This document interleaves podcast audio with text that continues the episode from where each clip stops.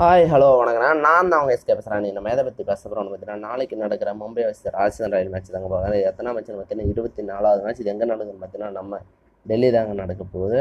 எம்ஐயோட batting லைனை வந்து வந்துன்னா ரோஹித் சர்மாவும் மற்றும் சூரியகுமார் யாதவும் சூப்பர் ஆடிட்டு வரான் இவங்க மட்டும்தான் அந்த டீமுக்கு ஒரு பேக் போனாக இருக்காங்க. மற்றபடி யாரும் சொல்கிற மாதிரி இல்லை.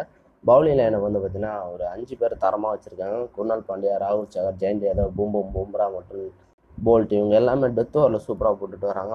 நாளைக்கு எனக்கு தெரிஞ்சு மும்பை ஃபர்ஸ்ட் பேட்டிங் தான் ஒரு வெ- ஜெயிக்க இவங்க தான் வாய்ப்பு அதிகமாகவே இருக்குது ஏன்னா அவங்க பவுலிங் லைனப் வந்து சூப்பராக வச்சுருக்காங்க. அதே போல் ராஜஸ்தான் ராயல் வந்து பார்த்தீங்கன்னா பேட்டிங் லைனப் வந்து பார்த்தீங்கன்னா வேற லெவலில் வச்சுருக்காங்க. Sanju Samson Jaiswal Miller Morris. Jaiswal வந்து சூப்பராக நாக் ஆடி இருந்தார் போன மேட்ச்சு எடுத்தோடனே அதிரடி ஆடி இருந்தார் பவுலிங் லைனப் அதே மாதிரி சொல்கிறேன் சூப்பராக வச்சுருக்காங்க. உனட்கட் மோரிஸ் முஸ்டபிர் எல்லாமே சூப்பராக எக்கனாமிக் வந்து ஒரு ஆறு இதில் தான் வச்சு போட்டிருந்தாங்க.